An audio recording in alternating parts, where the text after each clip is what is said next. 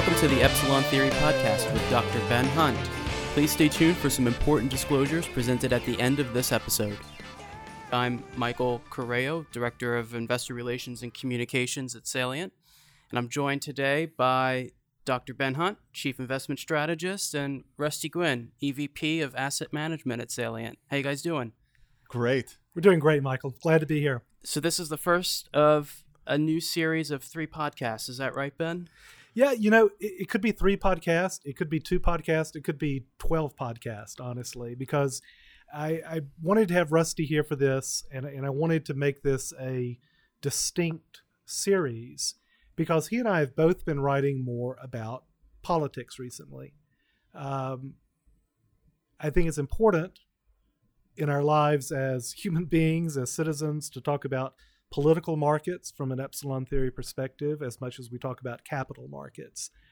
And uh, I know it's something that Rusty feels very strongly about, as do I.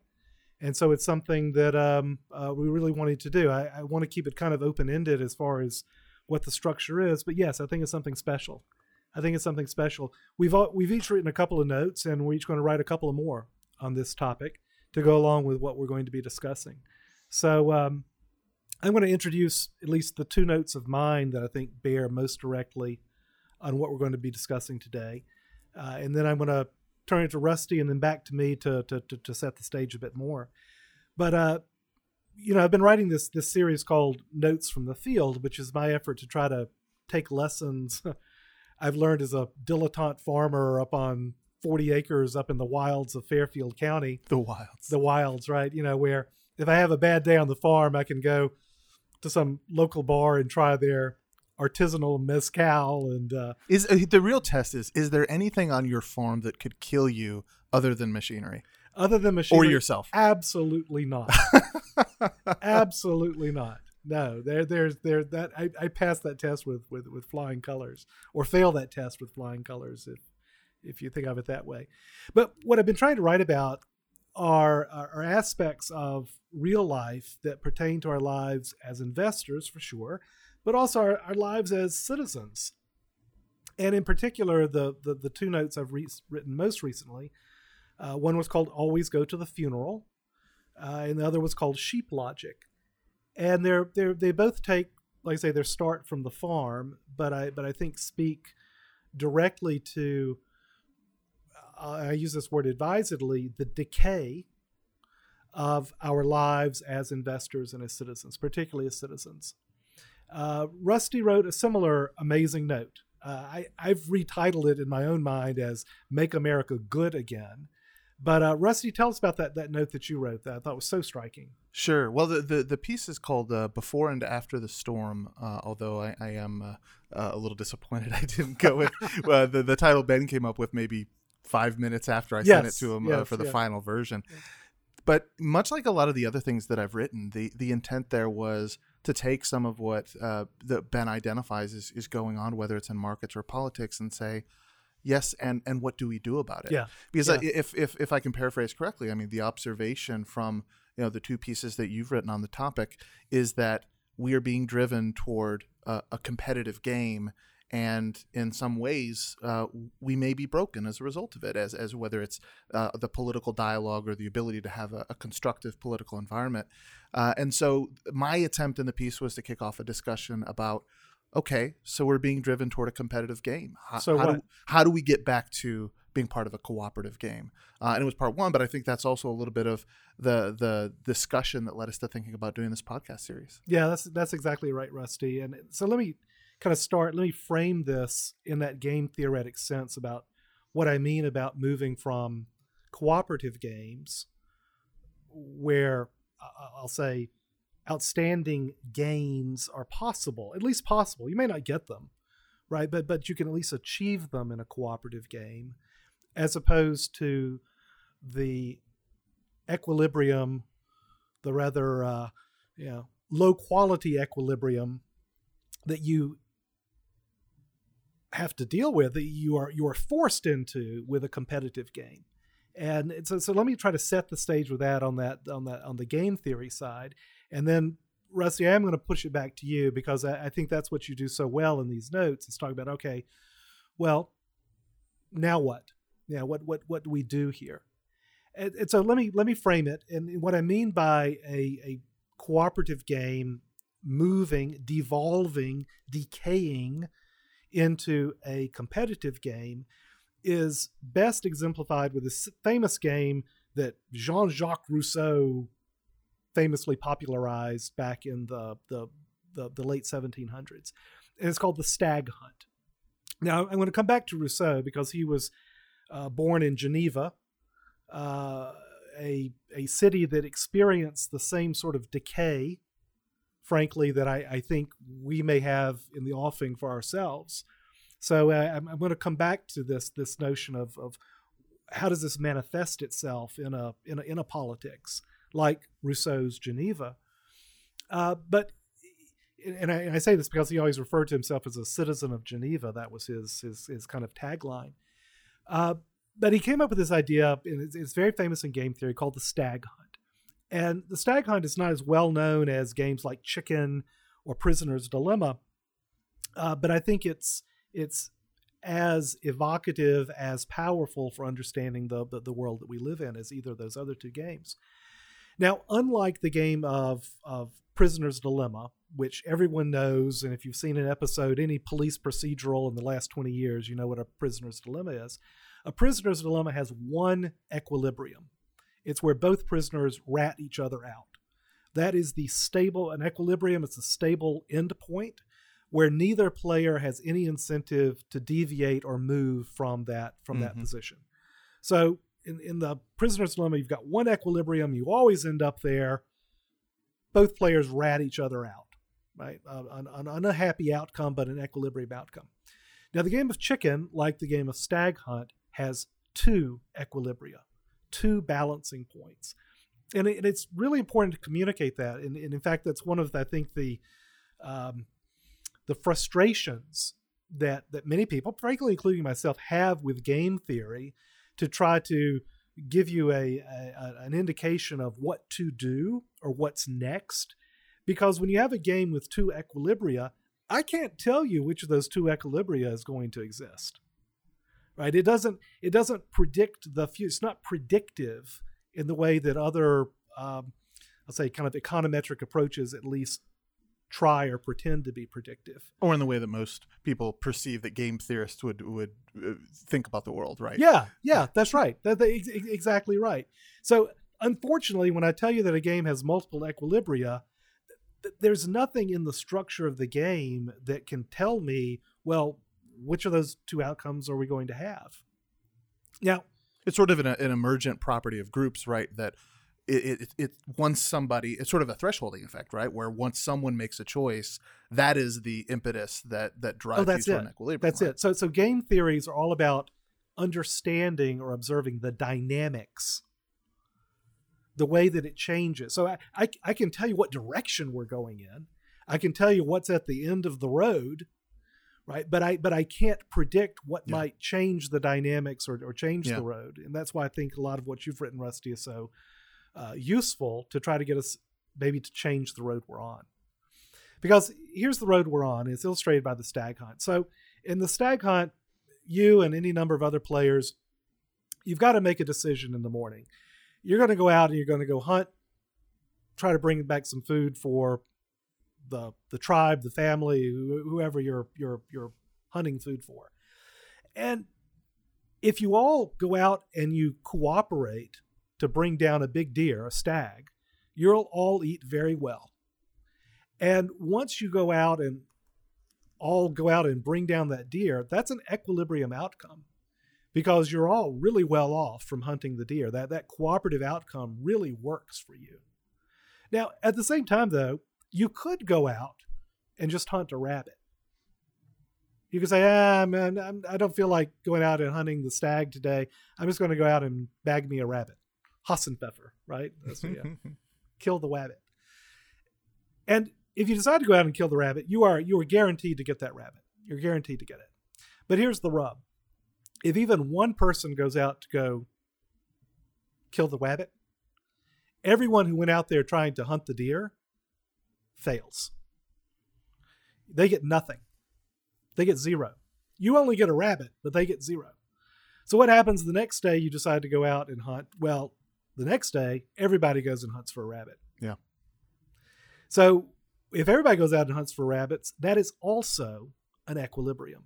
That is also a stable outcome. So serial games of the stag hunt, do they all does does a sort of serial examination of this game always result in there being one equilibrium at the rabbit, or do you sort of have to view them independently, just from a purely game theoretic perspective? Well, it's, it's a great question. So, so this is kind of set up to be a repeated play game. Yeah. Right. That's the the, the whole no, the no, whole notion here. And while there's some evidence that with a you can overcome the dilemma of the prisoner's dilemma by repeat play of the game by having a certain strategy Mhm. and having a tournament.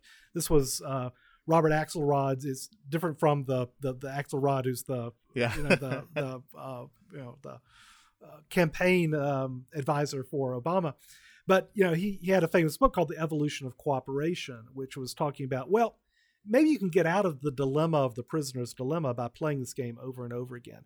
It doesn't work so well yeah. in the stag hunt, right? Because there's there's there's zero incentive to ever risk going out and hunting for a stag once you're in that equilibria equilibrium Mm. of, of of all hunting for rabbits. Because why would you go out there and say, "Oh, I'm going to get nothing"? You know, because you can't trust. It's a problem of trust, as these things always are. Hence, maybe we may be broken, as you wrote. Yeah, that's right. That's right. It's and that's the that's the uh, power of an equilibrium. These things don't fix themselves, right? Once you are, that's what it means to be in an equilibrium. It means uh, there's zero incentive for you to change what you're doing. Now, okay, what does all this have to do with with, with actual politics? Well, I, I want you to think back as a I'll call it a trivial example of this to the Republican primary that we had Mm-hmm. this this this past election cycle, where if you recall, you know Ronald Reagan's has his famous eleventh commandment: "Thou shalt not speak ill of fellow Republicans." And so, by and large, that's been the the that's held true Sure. for these for for things like debates, where you can you know give a few little testy comments, but you don't come out really trying to draw blood for a- a fellow Republican. You might get a stern finger wag from Mitt Romney, but that's, That's right. about it. Yeah. That's right. A stern finger wag would be would be about the extent of it. And then of course you have Trump, right? Yeah. Where eh, you know it's the equivalent of of introducing you know mustard gas to to, to trench warfare. I I don't care which side introduced it. All sides must adopt it once introduced. Yeah. Uh, otherwise, you're getting zero. You're you're coming home with nothing. It's better to come home with a rabbit than sweating like Marco Rubio. that's right. That's right. That's exactly right. That's right. You, you get the Rubio payoff. You get you get the Rubio payoff. But more importantly, I think than than, than that example, and, and this is what I meant in always go to the funeral about the way that our political dialogue in every domestic respect, I feel, has been transformed into a competitive game. Everyone going out and hunting for a rabbit rather than a cooperative game Mhm. of solving big problems and maybe bringing home a deer. Uh, that, that's what I feel like we've seen in the deterioration here. And, and where I'm going with this is well, why would anyone ever leave that equilibrium of cooperation? Why would anyone ever from the outset break this and choose to go out and give a rabbit, knowing full well, knowing full well that you've just doomed every other stag hunter to getting bupkis? Yeah. Why would you ever do that? You do it because you want to break the status quo. You do it because institutions build up around cooperative outcomes like a stag hunt. Institutions like the Republican Party. Yeah. Institutions like the Democratic Party. So why do you go out and try to undermine those institutions, knowing full well that once you go out and hunt a rabbit, everyone's going to have to hunt a rabbit? You do it because you want to break up the power of those institutions. And this is something that political entrepreneurs have done for time immemorial. and and even not break up uh, you know you could also just say to to take the power for yourself that that previously was uh, was given to that was that, that imbued power. in that institution. Yeah. Right. That, that's, that's, that's exactly what happens. And by the end here, I'll, I will come back because I'll, I'll tell you this is exactly what happened in Rousseau's Geneva. Yeah.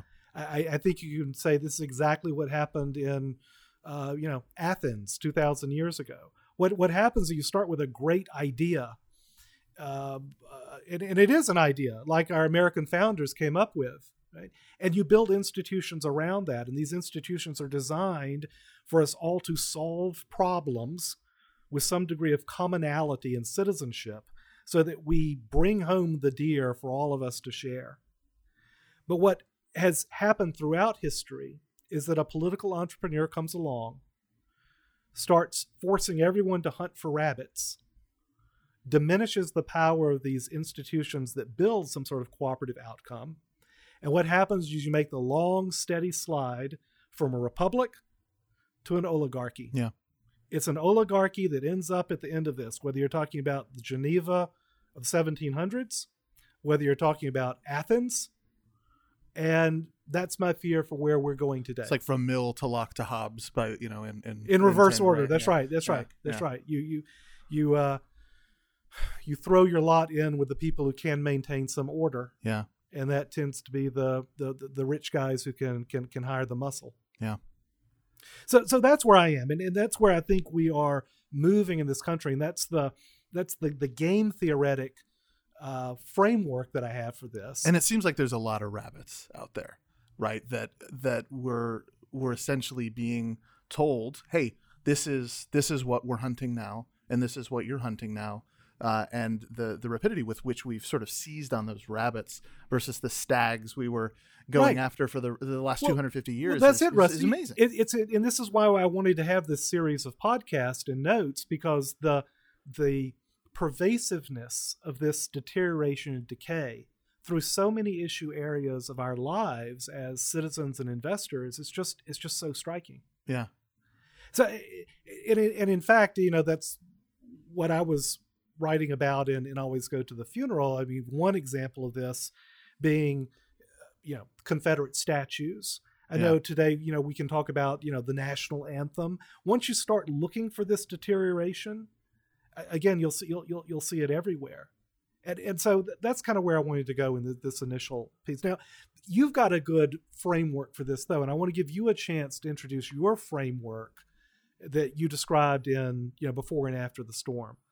Yeah, I, I will, and and I think it's as as we've kind of talked here. You know, I, thinking about it in terms of rabbits is useful because the the rabbit that I, I see popping up again and again is a political dialogue that is driven by symbols Right. instead of the substance of a legitimate issue of the, the that people within and citizens within a society might disagree and that use of symbols is a is a lean meal right it has very little in the way of political import of civic import but has just such a tremendous amount of import in terms of what you talked about which is the ability to shake up the system or to change the system because these things become rallying right. cries And, and and and once once one side, either side, like I said, it doesn't matter who introduces the mustard gas in Yeah. World War One. Once one side introduces the hunting for rabbits to, to having these uh, a thin gruel of rabbit stew, right on whatever issue we're talking about, then it is irrational for you to pursue the grander vision of hunting ra- of, of hunting a stag, hunting deer. it's a, it's interesting It's- put yeah It's awful. Yeah, and it's um you know, you mentioned World War One. Um, you know, one the framework that I think is most useful actually comes from a writer whose experiences were shaped by mustard gas in the trenches, um, and this uh, identification I think with the competitive games. And you know, he writes, and this is I'm talking uh, of course about J.R.R. Tolkien, the uh, British fantasy writer, um, and uh, who also uh, certain says that uh, the Lord of the Rings has absolutely no direct allegories to the, the First World War whatsoever. Um, you know, not Sauron chopping down trees and, and Yeah, sort right. of this industrial Yeah. complex. The Ruhr like. Valley. Yeah, Yeah, yeah, exactly. And orcs are not Germans, by the way.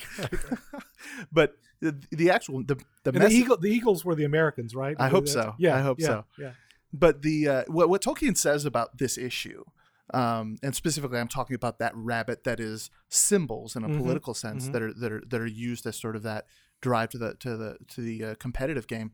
He says about allegory um, more generally that that he he hated it right because the the idea of allegory, which is let's say the most common form of, of literary symbol, right. is that it, it is the purpose domination of the reader by the author, Oh, I love that. right? That's Which great. the author is is has an idea in mind for some symbol that he wants you to rep, you know recognize. and- Thou shalt understand my story in this way. Exactly, exactly that. And and of course, despite the fact that there are a lot of these things seem very obviously to be things from history, let's do as he said and not as he did and recognize this is something that he disdained, right? Even he and his uh, close friend C.S. Lewis uh, had some disagreements on this. Tolkien very famously uh, hated the Chronicles of Narnia because Aslan was Was Jesus, was yeah. Jesus in a Yeah. very very literal Yeah. and explicit way, uh, and he didn't didn't particularly like that. What Tolkien preferred was applicability, was this idea that when someone is writing, and, and I think that you can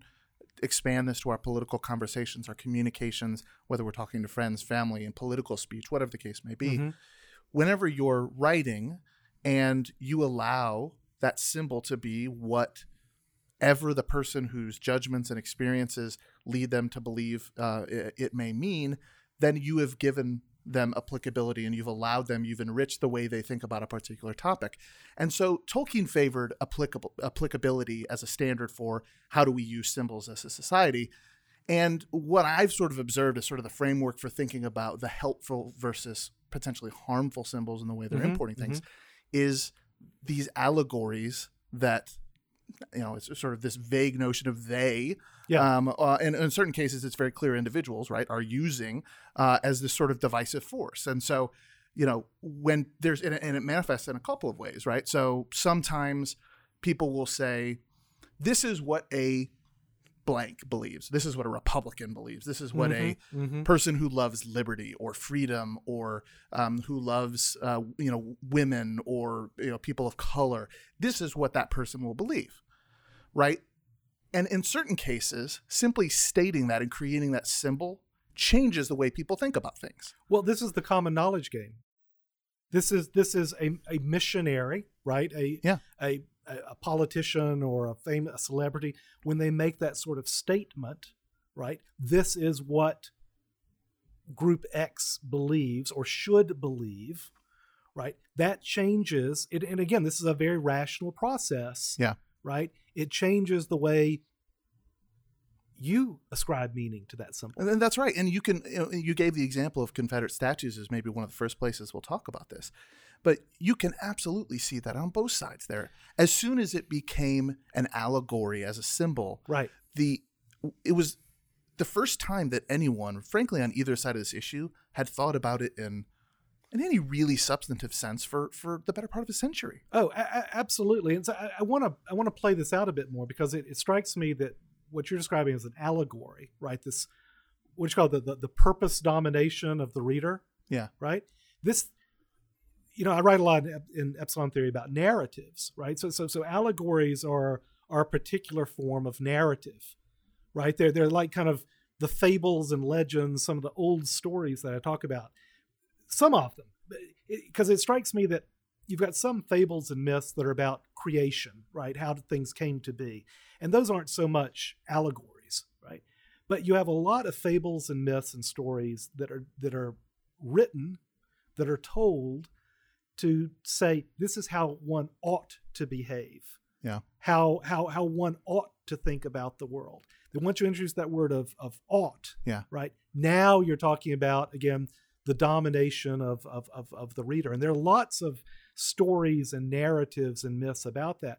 But what you know, what I've always found most most fascinating, and this absolutely applies to the notion of the Confederate statues, is that you can have two allegories, Yeah. two stories, but they with with very different visions of ought, Yes. of beha- of proper behavior, but they'll use the same symbol. Oh yes. Yeah. So so this is what I wrote about in in sheep logic, right? The the kind of underlying idea here was, look, you're you're often described as a sheep in the New Testament, right? But you know, the apostles and Jesus and those they're not insulting you when they call you a sheep, right? It's they're but but, Right. but they're, they're they're using that symbolism of the sheep and the shepherd in a very different way than if somebody calls you a sheep today. Um, because they are insulting you, right? If if if if you're called a sheep today, and and so it's it's it's you can construct these symbols. It's the same symbol, right? The same word, the same notion, but has very different meanings. And I think that's what you're talking about, right? When you're talking about how we're being forced into these conflicts, not over the the underlying issue, but over the symbol itself. Well, and it's, it even goes further than that because it, in addition to them, you know, using these symbols to to change the way that people think about things, I think they that and this one is a little bit more subtle. They also use it to stand in for a, what a person they are debating or discussing the issue with must think, right? And so it becomes, and I think you describe these these two mechanics as both obedience collar and and dog, Dog whistle, whistle, right. The dog whistle is the first, right? It's this conform people to a particular belief, uh, or that's the the uh, you know, the obedience collar, really. Yeah. Uh, and then the the the dog, Dog whistle get is the other side. Yes, it's it's the you know if you support the Confederate statues, well, you you, you must be a white supremacist if you if you really can't see it that way, or if you support tearing down the, the statues, you must you know be a you know PC police um, history hitter. sympathizer, yeah. exactly Yeah. right and and so the dialogue becomes and this gets back to what is the rabbit the rabbit is the fact that we're all sitting here so mad not about the issue but about how everyone else is responding to the issue in sort of classic epsilon theory fashion and when you get down to the heart of it the reason that everyone is so mad about that is because we're being forced allegories but each of these issues has different applicability for each of us Well, you're right, Rusty. And I wrote a note about this called Always Go to the Funeral, where I was, I didn't use the same sort of words that you use, the words of allegory and applicability. But let me try to apply those words here. The Confederate statues and memorials and plaques had very little applicability to me. I, I, I didn't, I didn't see them and, and say, oh well, that that has some sort of meaning for my life. Maybe I'm just not woke enough, but but but but they they, they didn't. They, they just didn't. And, and and listen to to the extent that they had any sort of bearing on me, meaning for me, any sort of applicability to me, it was it was a negative connotation because my understanding then and now is that so many of these statues and plaques were put up during a Jim Crow era the early 20th century where the the, the allegory the the intention behind them was to remind African Americans that uh, you used to be slaves. Now, look, I, I, I realize there there are a lot of people in the South, uh, particularly African Americans, to whom there is significant applicability to those statues. I I I, I wouldn't think anything otherwise. But I also think that for incumbent politicians, African American or white, Democratic or Republican, of whatever stripe, any incumbent politician in the South, these memorials, whatever you want to call them, these Confederate statues had low applicability.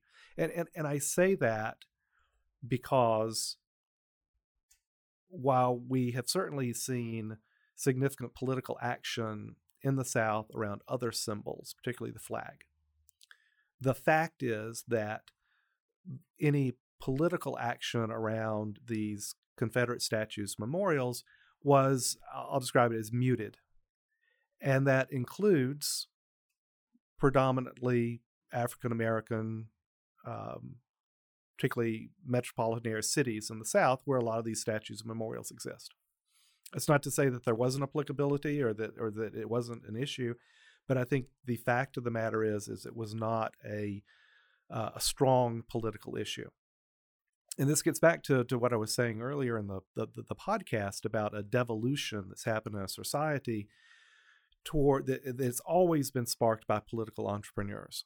Because I think what's happened here around the Confederate statues is that we have had political entrepreneurs on both the right and the left seize upon this issue in order to intentionally uh, create create a, a, a wedge and a divisiveness that didn't exist before, but now must be adopted. It's the the the use of allegory, Rusty, as as as, as you're describing it. and that's what I tried to to, to discuss in the in, in in the article that I wrote. The always go to to the funeral, and this this this allegory, the way it the way it works, is that if you're a political entrepreneur on the right, a Steve Bannon type, let's say, you go out there and you say, "Oh, let me give you let me give you the right allegory, the right meaning, the right symbolism for these statues. The right symbolism is that they, these radical leftists, the antifas of the world, that they are coming to steal your history. They're coming to rewrite history. They're coming to take this away. That they're going to put on their black balaclava. I don't even know how to pronounce that. The, the, the black mask, and they're going to be, you know, waving their their fists up in the air um, you know, on top of some toppled statue of Robert E. Lee. And that that message resonates. It really does. Because you don't want the bad guys to win. And it works on the flip side, of course, as well. That for a political entrepreneur on the left, you say, hey, you know what? If you are not actively engaged in tearing down the statues, you are no better than the tiki torch wielding idiots, Nazis, etc. You are a racist if you don't actively support the tearing down of the statues. And both of those allegories associated with the same symbol, they're very powerful, they're intentionally so, and it makes it then impossible for those incumbent political leaders of either stripe to stay on the sidelines. That's what I was writing about in Always Go to the Funeral. And that's what I mean about this devolution of a process and a game that is a, a, a cooperative area, area to, to, to resolve these things and have it devolve into all of us hunting rabbits and, and not even be able to have a dialogue or a process for I'll say adjudicating this. Because the, the, the adjudication has to rely on on I think this this notion of applicability eh, that that everyone's applicability is not equal uh, and so while it didn't have much much meaning or applicability to me I I, I recognize it did for others. I suspect it did for, for you as well Rusty and I, I think you've got a story to tell on this so I'd, I'd like to hear it.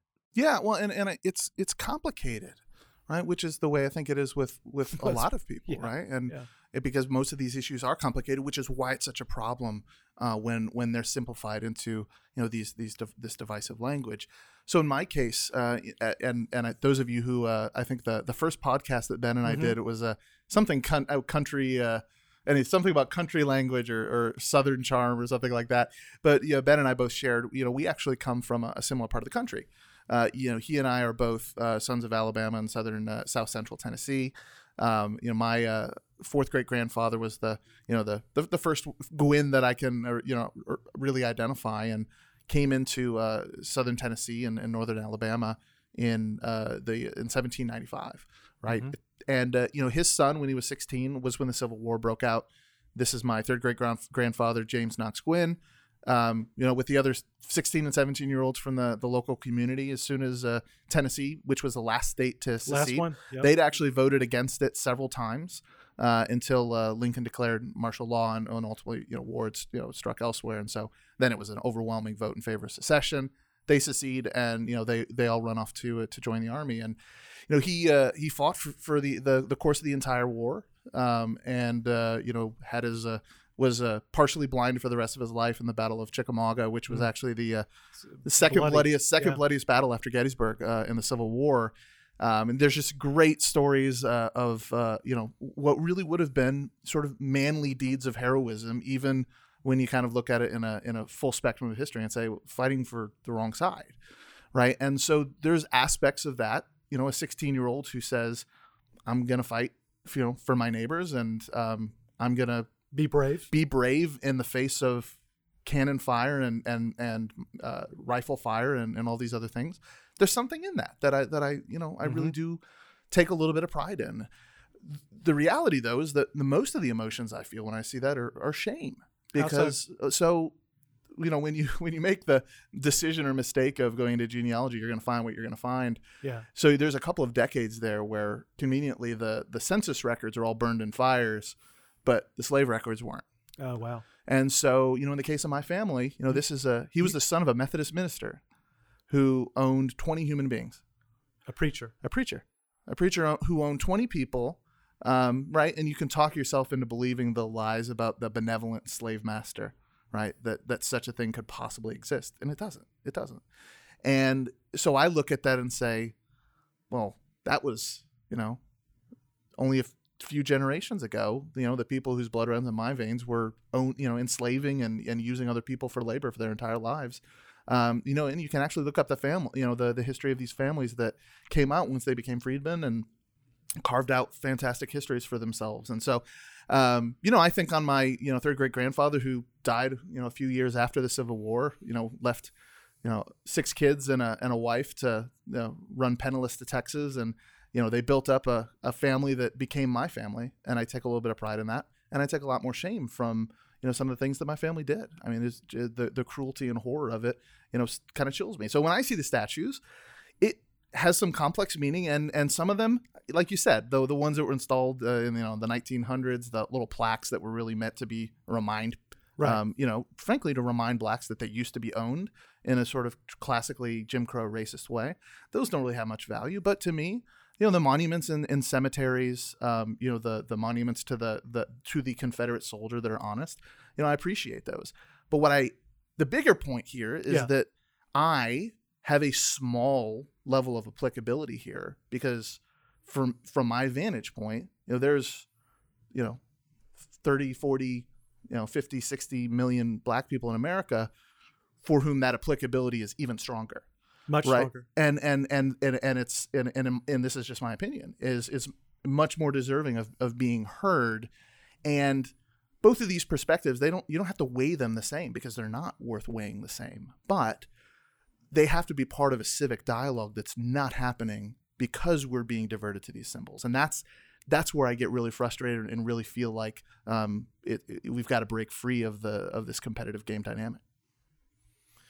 Well, that's a really powerful story, Rusty, and and I, and I think that, and this will get to where I want to go with this series, which is okay. So what do we do about that, right? So we we're being forced into a situation by political entrepreneurs that requires us in a very rational way to imbue more or different meaning to these symbols than we had before and Mhm. and and to, to your point here eliminates any possibility of having an actual I'll say dialogue right where where one can can listen to people whose meaning associated with these symbols is different from yours right? That, that's what we've lost here. There, there there's no there are no institutions there's there's no process by which to even listen or you know much less try to to accept or or or evaluate the other side because you're now painted in a- an environment where you have to be hunting for rabbits. Yeah Right. and and and you know i think that what you realize as you start to think about what it is that we could possibly do is that the it's not a passive intent that drives us here right it is a very active decision there are people who want there to be no debate correct they want those symbols to persist and they are on both sides of the aisle yep the issue of the Confederate statues is a winner for the GOP. It is an absolute winner. The issue of the statues is an absolute winner for California Democrats. It's a winner of an issue, and if it never goes away, if nothing is ever solved on the issue, those people will be jumping for joy. Well, and this is what Steve Bannon said. You know, the I think it was American Prospect had this this interview as he was leaving the White House. Yeah. Right. Where his point was, you know, my dream, my dream is that this issue of Confederate statues and the like is championed by the Democrats because Yeah. it's going to win us the White House again in the 2020 cycle. Right? And, and and to your point, though, there there are other geographies. California is a great one, right? Where it is it's absolutely a winner for the Democratic Party in, in California and some other states as well to continue to bring this up. It is. So what do we do? So what Well- do we do, Rusty? I, I mean, because we get I- again once you start seeing these these examples of where we've been uh, forced in in a, in a very rational, time honored tradition, right? And once you start looking for these, you see them everywhere. We haven't talked about the anthem and the the NFL, except you know tangentially with Yeah. you know Jerry Jones and the Cowboys. But but there's another one, right? Where where here's the thing that that, that, that amazes me, and it's absolutely the same thing with Confederate statues. No one's talking about the underlying issues of well, what meaning should one or do people different associate with race in America, right? No one talks anymore about Colin Kaepernick in the in the very real issue of of police violence, right? I don't like Colin Kaepernick. I don't think you did particularly do either. I mean, I mean, a lot of the the, the stuff he did, right, really rubs me the wrong way, Absolutely. right? Doesn't make him wrong. But it doesn't make him wrong. No. It doesn't make him wrong. And and but but but now we don't even talk about the underlying issue. Well, and and that's you get back to it because if the intent of something is to create awareness, and and and and, and this is kind of meandering over to the anthem all issue right. from from Yeah. the, the statues, right? If the issue of something, a protest, is to create awareness, then when you've reached a point where discussion of that topic has trumped hurricanes, mass shootings, you know, the prospect of nuclear war with a madman in North Korea, you know, all of the other things that are going on in the world, we're covering this protest more than any of those, and it's been the case for a month. Yeah. We are aware. So at what point does that dialogue that we all wanted to have start? then it doesn't. It doesn't start. It doesn't this start is the equilibrium. Be- because no one wants it to start. No None one of wants the to start. main actors. Now, those of us who are thinking about, and, and I think most of those people, if you looked at their applicabilities as opposed to the allegory, Allegory. that's been created for them, they really do in their heart of hearts want that, right? Like Michael Bennett, the uh, defensive end for the Seahawks, who's very outspoken. I know in his heart of hearts he wants this. He was personally affected by, um, you know, a, an incident with police in Las Vegas, right? These are things that that I think a lot of them really want something about, but because it's been they've been forced into this place of the allegory we're gonna it's it is an equilibrium and so to your question what do we do about it well i talked about it in we'll call it make america, america good again because I, I do like that title more we lose okay, we hang on. What do you mean we lose? I know. it's a very un-american concept sure not something is, you'd yeah. expect from a texan look the the problem with the game and the, the the problem with these symbols is that everything is now existential hmm if we do not do this, then history will be erased. If we do not do this, The terrorists win. then the, the terrorists win or the, the, the last 50 years progress on civil rights will be erased in one fell swoop, right? Everything becomes existential. And it's practical too, because a lot of people may be pointing to those things and saying, well, I don't think about those. Well, how many people voted for Donald Trump because Supreme Court? A lot. A lot. I know a lot. And a lot of people who are sort of libertarian minded like I am who said it's I just can't I cannot live in an America where the Me too. court has 5 out of 9 on on the lean left.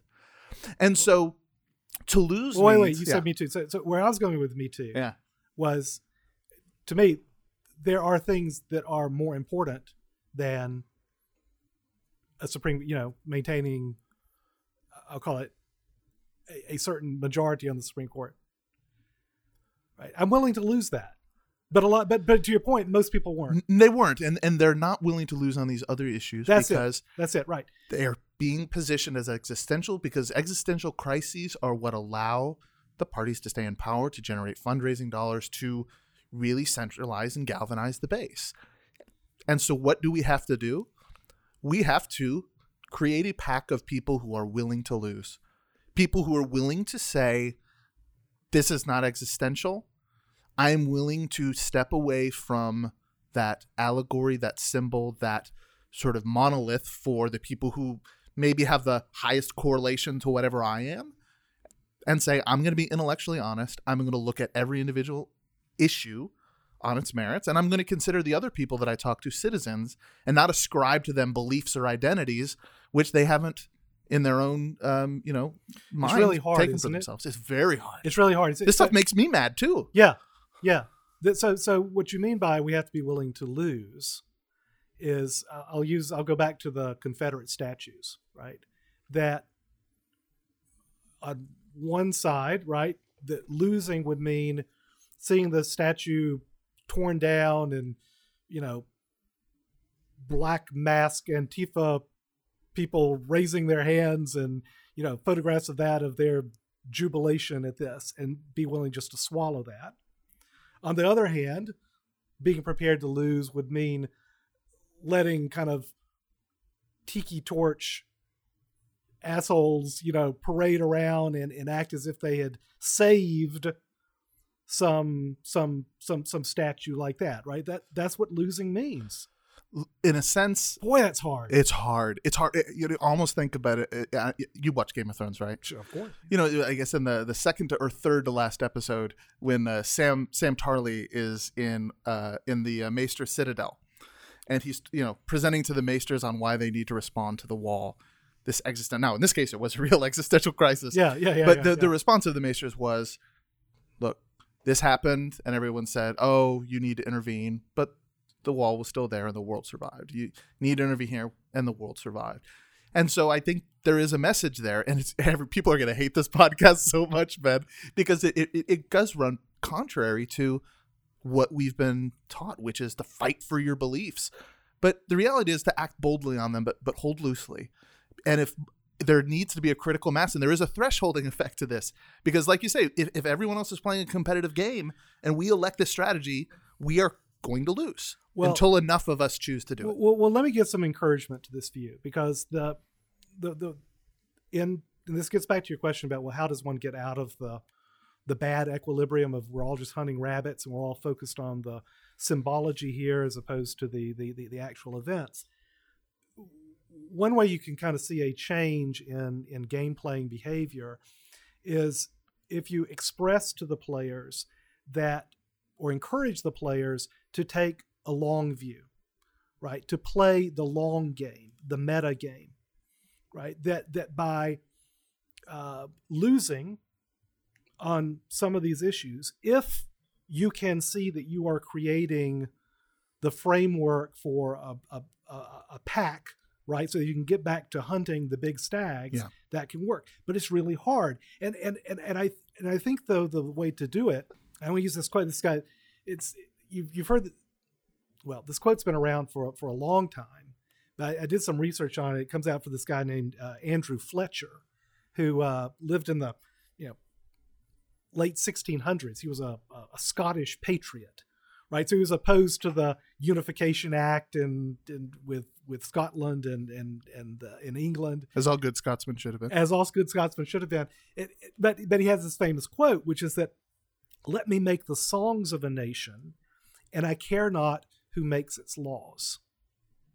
And and I think about that a lot when I'm thinking about how does one build a civil society? How do you work from below to create a movement that can actually tolerate I'll call it losing, right? Where, you know, oh, I didn't get the majority I wanted on the Supreme Court, or oh, this law that I think is is is horrible and is unfair is is is being passed.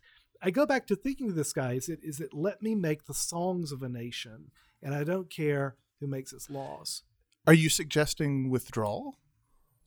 Withdrawal from the political sphere? partially right it's kind of this August, Augustin, augustinian uh, idea of, of, of, of kind of withdrawing from Now, the, careful, because you know. I'm on a on a Ha- Hannah Arendt uh, uh, yeah, kick you're, here. yeah you're, So on, you're I- on a kick here right yeah, I, I th- there is an element of of I'll say withdrawing from the surface fight not trying to change things from above but trying to change things from below that actually creating the stories the, the the the civil society that we live in and that we we are immersed in at a, at a local level is is more important than who makes the laws.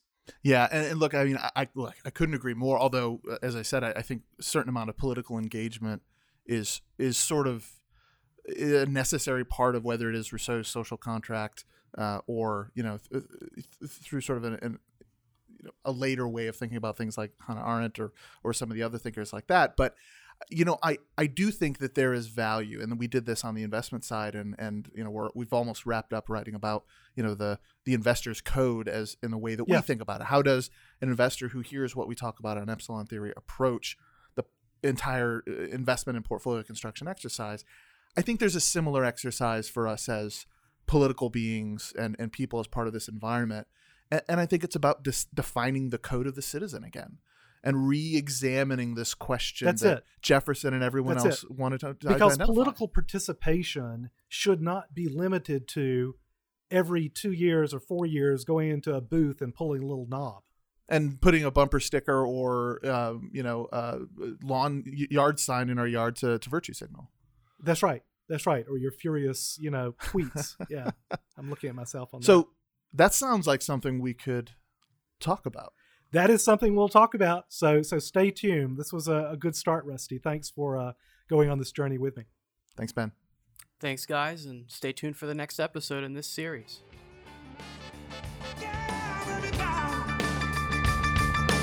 In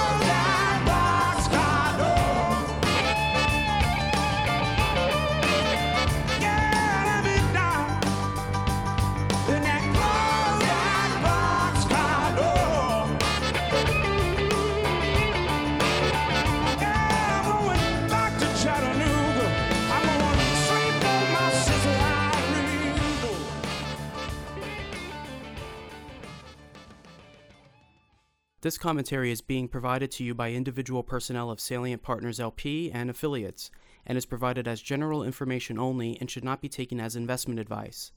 The opinions expressed in these materials represent the personal views of the author and do not necessarily represent the opinions of Salient. It is not investment research or research recommendation, as it does not constitute substantive research or analysis. Any action that you take as a result of information contained in this podcast is ultimately your responsibility. Salient will not accept liability for any loss or damage, including without limitation to any loss of profit, which may arise directly or indirectly from use of or reliance on such information. Consult your investment advisor before making any investment decisions. It must be noted that no one can accurately predict the future of the market with certainty or guarantee future investment performance. Past performance is not a guarantee of future results. Salient is not responsible for any third party content that may be accessed through this website. The distribution or photocopying of salient information contained on or downloaded from this site is strictly prohibited without the express written consent of Salient. Statements in this podcast are forward looking statements. The forward looking statements and other views expressed herein are as of the date of this publication. Actual future results or occurrences may differ significantly from those anticipated in any forward looking statements, and there is no guarantee that any predictions will come to pass. The views expressed herein are subject to change at any time due to numerous market and other factors. Salient disclaims any obligation to update publicly or revise any forward looking statements or views expressed herein. This information is neither an offer to sell nor a solicitation of any offer to buy any securities. Any offering or solicitation will be made only to eligible investors and pursuant to any applicable private placement memorandum or other governing documents, all of which must be read in their entirety. Salient commentary has been prepared without regard to the individual financial circumstances and objectives of persons who receive it. Salient recommends that investors independently evaluate particular investments and strategies and encourage investors to seek the advice of a financial advisor. The appropriateness of a particular investment or strategy will depend on an investor's individual circumstances and objectives.